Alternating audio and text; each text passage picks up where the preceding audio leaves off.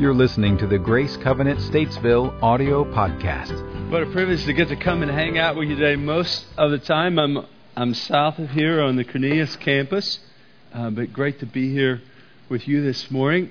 Some of you I don't know, which is always exciting every time I come back to get to see new faces. So, welcome to our Grace Covenant family, and uh, we're going to get into the Word this morning. If you have your Bibles, you can look with me to 2 Timothy we're going to be back to our theme verse for this series. Today, we're actually concluding this Getting into Shape series.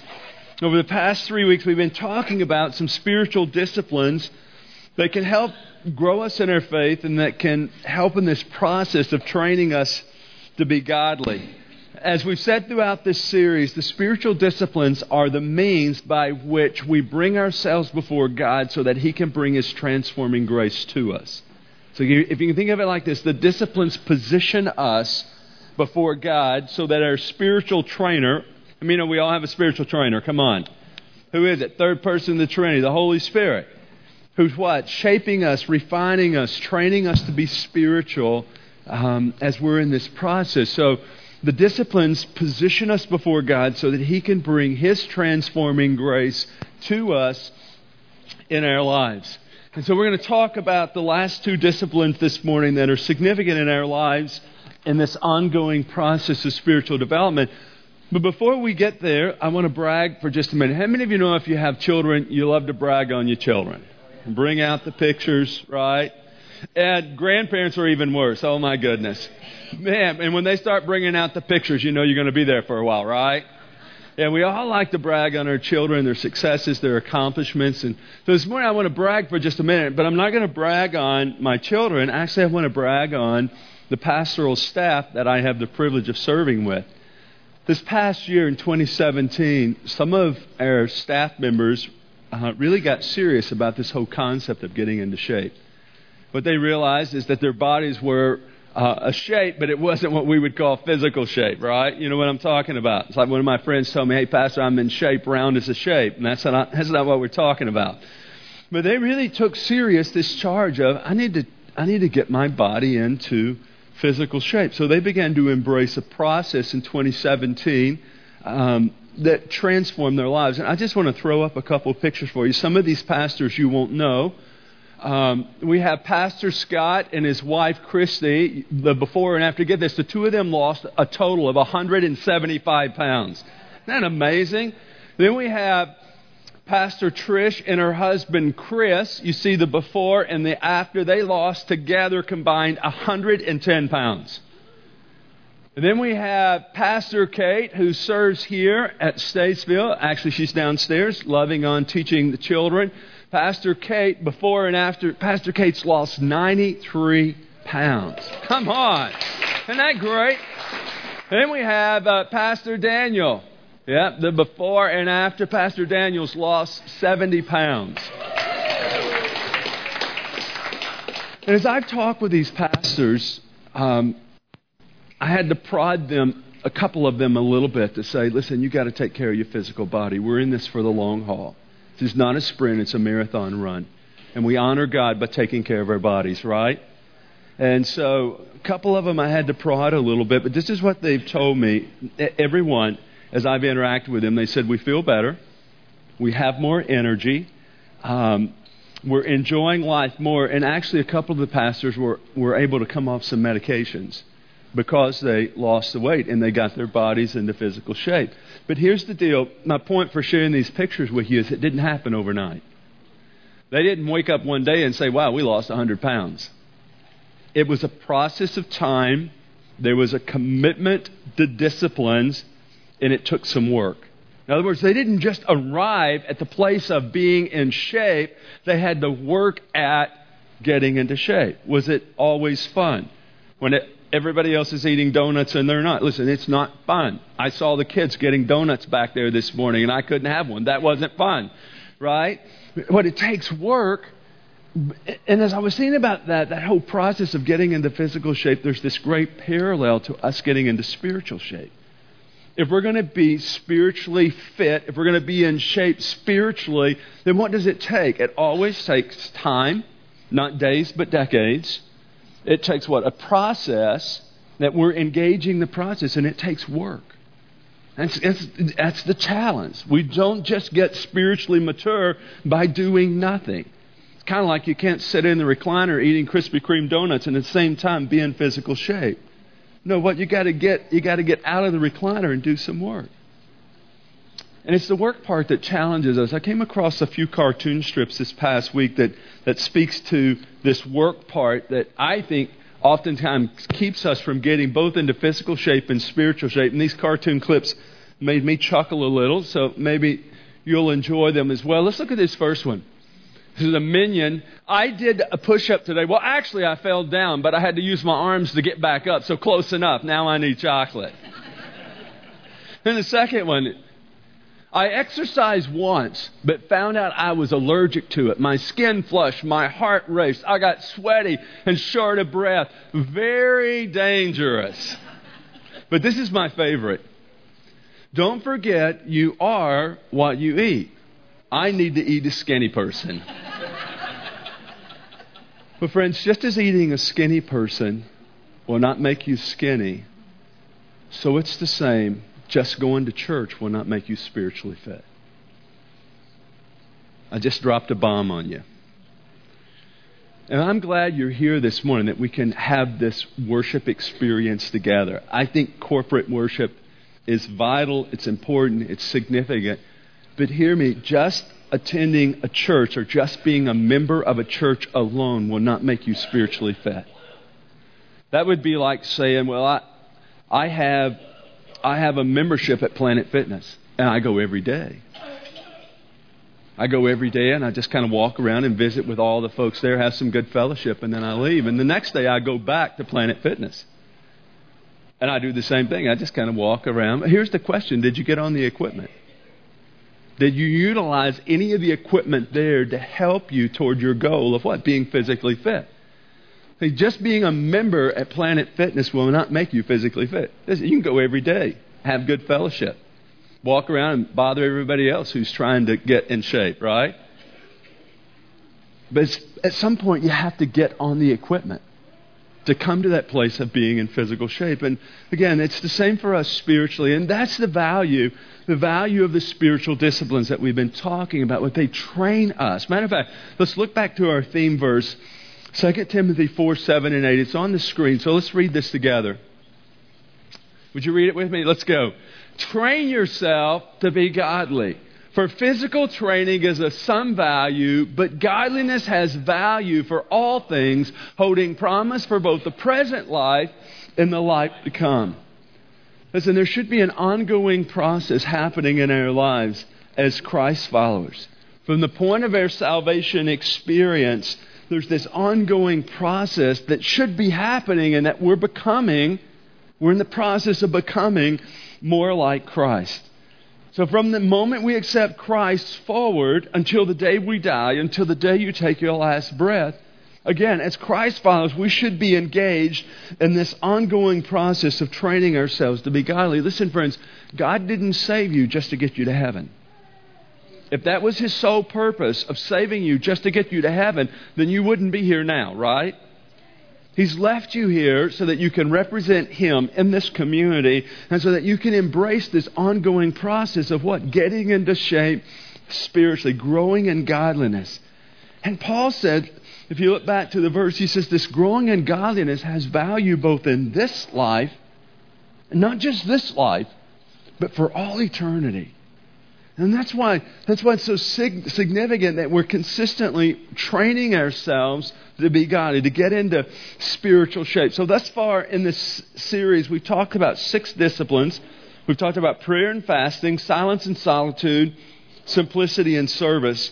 Today, we're going to look at two more disciplines. Today, we want to talk about confession and worship. Confession and worship. You know, at the heart of God is the desire to give and forgive.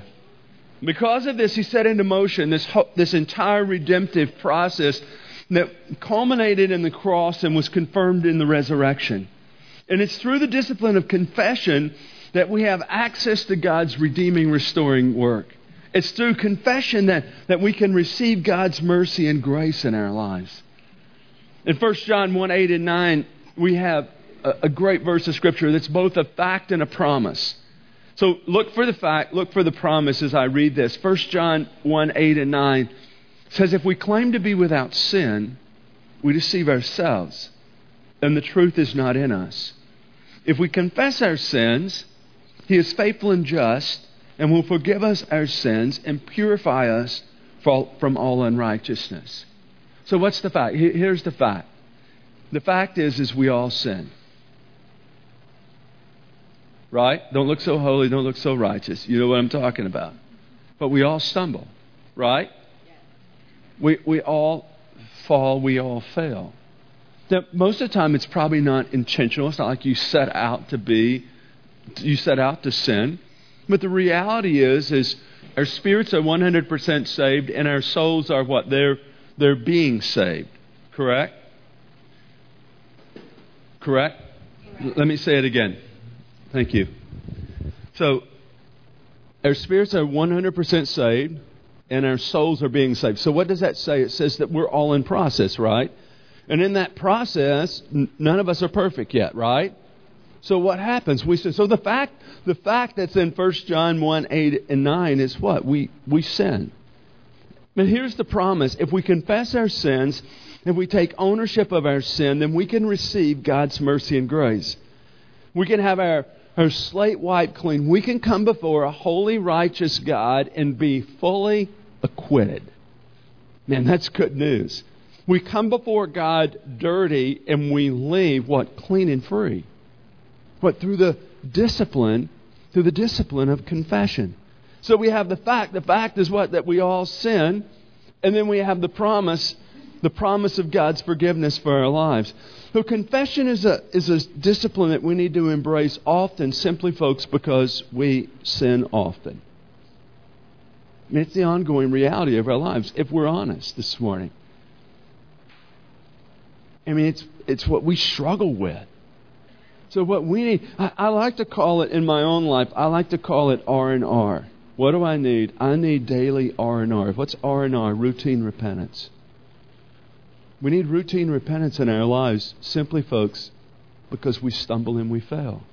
And that's the ongoing process, that's the ongoing necessity of confession, and that it's through confession, as we own our stuff, God brings His mercy and His transforming grace to our lives And hopefully in the process, what? We're being refined, we're being transformed. Hopefully, we're moving uh, to a place of being more like Christ, and we're becoming more spiritually fed. St. Alphonsus Liguori made a great statement about confession. It's there in your notes. Listen as I read this quote. He says, For a good confession, three things are necessary an examination of conscience, sorrow, and a determination to avoid sin. So, three things. So, let's look at each of these a little deeper. The first is this confession, this discipline of confession involves the examination of conscience. So, we're inviting the Holy Spirit to reveal areas of our lives that needs the grace and forgiveness of God. In other words, we're getting honest with God about what might be hidden in our lives. Maybe others can't see it, but how many you know God sees it? Others may not know it, but what? God knows it. So, examination. We're giving the Holy Spirit an opportunity, so to speak, to shine the spotlight in our lives to reveal issues that might be keeping us from this goal of becoming godly. Because sin in our lives is like an obstacle, it's a roadblock, it's a hindrance.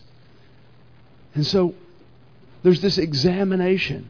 Now, about once a year, once every 18 months, I go to see my doctor for my annual physical exam. Um, and when I go to see my doctor, and if you do annual exams, you know the process. What's the doc do? He asks a lot of questions, right? And he draws some blood. And he checks my vitals. And then he pokes and prods my body. What he's trying to discover, get this, he's examining my body to try to discover if there's something that's hidden that can't be seen. And it's the same process. Confession is what? It's allowing the Holy Spirit to examine within us. So, first, there's the examination. Second, confession also involves sorrow. We're expressing our deep regret at, ha- at having offended the heart of God. In 2 Corinthians 7:10, the scripture says that godly sorrow, godly sorrow brings repentance in our lives. So, it's the, so there's this aspect of sorrow. So there's the examination, there's sorrow, and then here's the third part there's a determination to avoid sin. So we're asking God to give us a desire for holy living and a hatred for unholy living. In other words, we're asking God to change us. The confession is not like, well, I'm confessing to God so I can go and sin some more. No, that's not the concept of confession. Confession and repentance means this it means we're getting honest with God and we're, we're making a U turn, we're making a change in our lives. And that's how we come to this place of, of being in spiritual shape. But there's this ongoing transformation that's happening through confession. A great example of this is found in Psalm 51. Actually, you have to go back to 2 Samuel 11. That's where the story begins. 2 Samuel chapter 11, we have King David who uh, makes a pretty big blunder in his life. He commits adultery with a woman by the name of Bathsheba. He tries to cover all of that up. In the midst of his covered up scheme, he has her husband murdered, has Uriah murdered. Um, and he thinks like everything's okay because nobody knows. But how many of you know God knows? Right? God knows. So God sends the prophet Nathan, and basically the prophet Nathan sticks his finger in David's face and says, You're guilty. You're the man.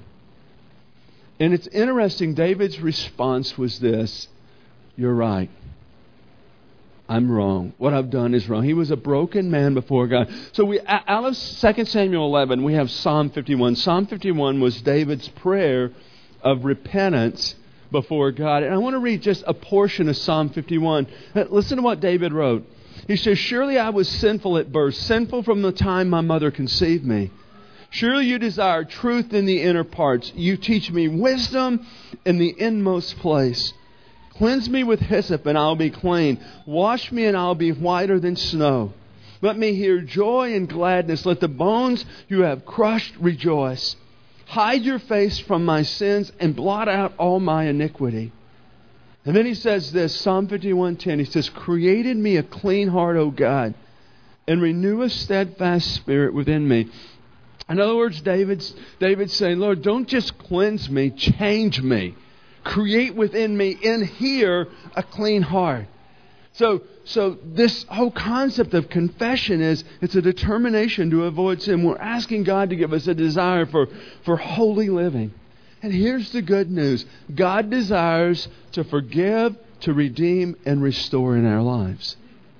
And it's this discipline of confession that opens our lives to the mercy and grace of God. It's this discipline of confession that allows us like to unload the junk. How many of you know there's a tendency we get junk in the trunk? Come on, I'm not talking about your car. You know what I'm talking about. Then I can unload the junk where at the cross. I can unload the junk through the process of confession when I get honest with God and allow the Holy Spirit to shine the spotlight on the stuff at times I must confess the ugly stuff in my own life.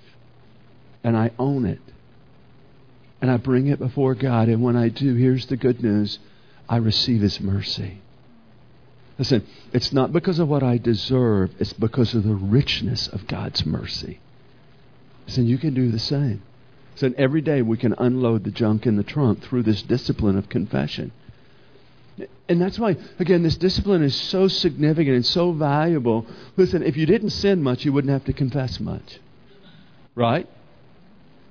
But just think about the reality of your own life. I'm not, I'm not one to judge you. It's not my place to judge you. But you should be judging you. Right? You should. You, you, you should be like bringing yourself honest before God. And again, as you unload the junk in the truck, what happens? There's this transformation that's happening every day, incrementally, we're becoming more like Christ. It's again, it's this whole process of we're getting we're getting into shape spiritually. We're growing in godliness. Now, after the confession of our sins, then we're ready for the second discipline that we want to talk about this morning. It's the discipline of worship. So, what's worship? To worship God is to ascribe the proper worth to God. It's the action of coming humbly before a holy God and giving Him honor giving Him praise and giving Him adoration. Now, worship can certainly include singing. Earlier, the worship team did a phenomenal job leading us in worship. And here's the challenge, though, that we've come to in church is we have we have limited the concept of worship to what happens like in the first 20 minutes of the service. We call that worship, and it is worship, but worship is so much more than just singing a song. We should sing a song. Even if you can't sing, listen, you, you should sing. One, but listen, your neighbor may not like it, but God does, right? God does. he says, make a, make a joyful noise. And sometimes, man, I make a noise. Uh, and this is what I know. Again, you may not like it, but God does. That's why I sing, even if others don't like it. Why? Because I'm bringing honor to God. It's not, for me, it's not about what others think. It's really about what God thinks, right? At the end of the day, that's what's really important. And so, so worship is singing, but worship is so much, so much more than singing. Worship is really about honoring God with our lives. And singing can be singing can be a part of that. I love this verse in Colossians 3:23 that says this, whatever you do. So think about that. Whatever you do. He goes on to say, work at it with all your heart as working for the Lord, not for man. It's the Lord Christ you are serving. So whatever you do, has the potential to be worship to God. One of my favorite definitions of worship comes from William Temple. I have it on the screen. It's quite lengthy. But, listen to how he, William Temple defines worship. He says, The worship is to quicken the conscience, conscience by the holiness of God. It's to feed the mind with the truth of God. It's to purge the imagination by the beauty of God. It's to open the heart to the love of God. It's to devote the will to the very purpose of God. Wow. It's what worship is. So worship is what is like this right response to a holy and good God. But worship requires discipline. Without discipline, our worship becomes inconsistent and shallow. And that's why we need discipline as we're thinking about this concept of worship. That's why we need to intentionally build the spiritual discipline of worship into our lives on a daily basis. And it's through worship that our lives are transformed. It's through worship. Again, like confession, it's through worship that we, we get into spiritual shape. In Romans 12:1, the apostle Paul wrote these words about about worship. Listen as I read.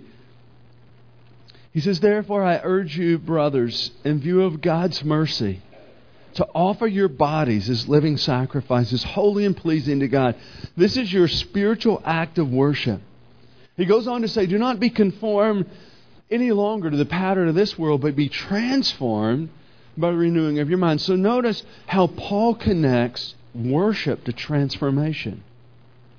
He says, in view of God's mercy, in view of all that God's done for you, man, present your lives as what? Living sacrifice. So, he, God, here's my worship. I'm bringing myself.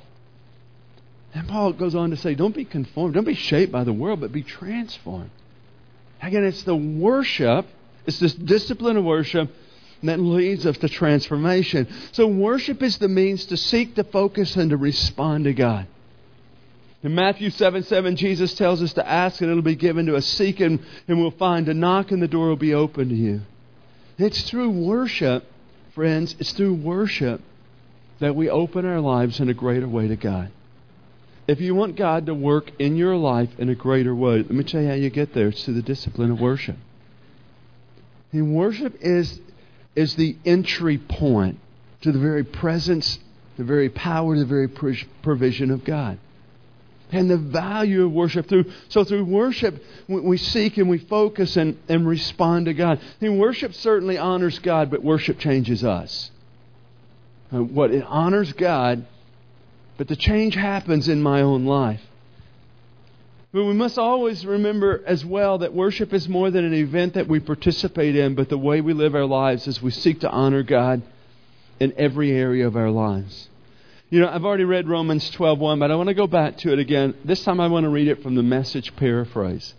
Listen how Eugene Peterson paraphrases Romans 12:1. So here's what I want you to do. God helping you Take your everyday, ordinary, your sleeping, eating, going to work, and walking around life, and place it before God as an offering. Your everyday, ordinary, eating, sleeping, walking around, going to work life and place it before God as your worship. So again, worship is is a song, but it's so much more than a song. It's honoring God in our lives and with our lives. And, and as that consistently happens in our lives, then worship becomes the avenue through which we discover and live out our destiny, our purpose, and our potential. Listen, if you want to discover greater destiny, if you want to experience greater purpose in life, and if you want to live out greater potential in your life, then hear me, friends, worship is the way. Greater purpose, greater destiny, greater potential. Where do you find that? You find that through this discipline of worship. That's why we want to commit our lives to this, what I call a lifestyle of worship. And then I'm taking my everyday, ordinary life and I'm submitting it and I'm surrendering it to God. I'm, I'm bringing myself before God so that He can bring greater destiny, greater purpose, and greater potential so that He can bring what? Transformation. And again, that's why, that's why worship is so significant. It's the means that we open our lives to the refining of the Holy Spirit. So, through the disciplines of confession and worship, again, we position ourselves before God in such a way that the Holy Spirit refines, the Holy Spirit reforms, the Holy Spirit restores our lives. That's why these two disciplines, confession and worship, are critical as we're training ourselves to be godly. This morning, I purposefully shortened the message. Um, I can talk longer if you want to hear more. But I wanted to shorten the message this morning because this is what I thought. I thought, you know, more than just talking about these two disciplines, we have an opportunity to practice them this morning. See, worship can be, confession and worship can be private. And oftentimes it is. Like long before I ever got here this morning, way before the sun came up, I spent some time with God in confession. It's everyday business for me. I, listen, I know who I am. Like Paul, oh, O wretched man that I am, who can save me from this body of death? Confession should, can be private, but can also be corporate. What's corporate? Corporate's when we're gathered like this. Worship should be private. Listen, I, I do some of my best singing when I'm driving down the interstate. Sometimes I even use my knee on the steering wheel and I clap while I'm singing while I'm driving down the interstate. I get blessed when I drive. Nobody else likes my singing, so I have to sing when I'm by myself. So worship should be personal, but it's also corporate. And again, through these two disciplines, we position ourselves before God so that God can bring His transforming grace to our lives. So this is what we're going to do this morning. We're going to we're going to make a public confession. And then the worship team is going to lead us in a worship response. So, for this, I'm going to ask if you would set your Bibles aside. Go ahead and stand to your feet. The confession that we're going to read this morning is on the screen. And I'm going to invite you simply to make this confession with me as we bring ourselves open and honest before God this morning. Let's read this. Most merciful God, we confess that we have sinned against you in thought, word, and deed, by what we have done and by what we have left undone. We have not loved you with our whole heart. We have not loved our neighbor as ourselves. We are truly sorry and humbly repent. Through the provision of your Son, Jesus Christ, have mercy on us and forgive us. We also confess our great need of you. We confess that our knowledge, our talent, and our experience is insufficient for the challenges we face. Fill us with your Holy Spirit and empower us to live a life that brings honor to you. Now let's lift our voices in worship to the God who's worthy. And as we do that, I would just invite you this morning don't be so much worried about your neighbor. They're going to be okay. Okay? Set your focus on the one who's given you life. As Paul says, in view of God's mercies, we present ourselves as living sacrifices. We bring ourselves before a God who loves us outrageously and before the Holy Spirit who wants to what? Transform, refine in our lives. Let's open our lives this morning to the wonder of God's grace as we lift our voices in worship. For more information on Grace Covenant Church, our service times, ministry opportunities, directions, and more, visit us at gracecovenant.org.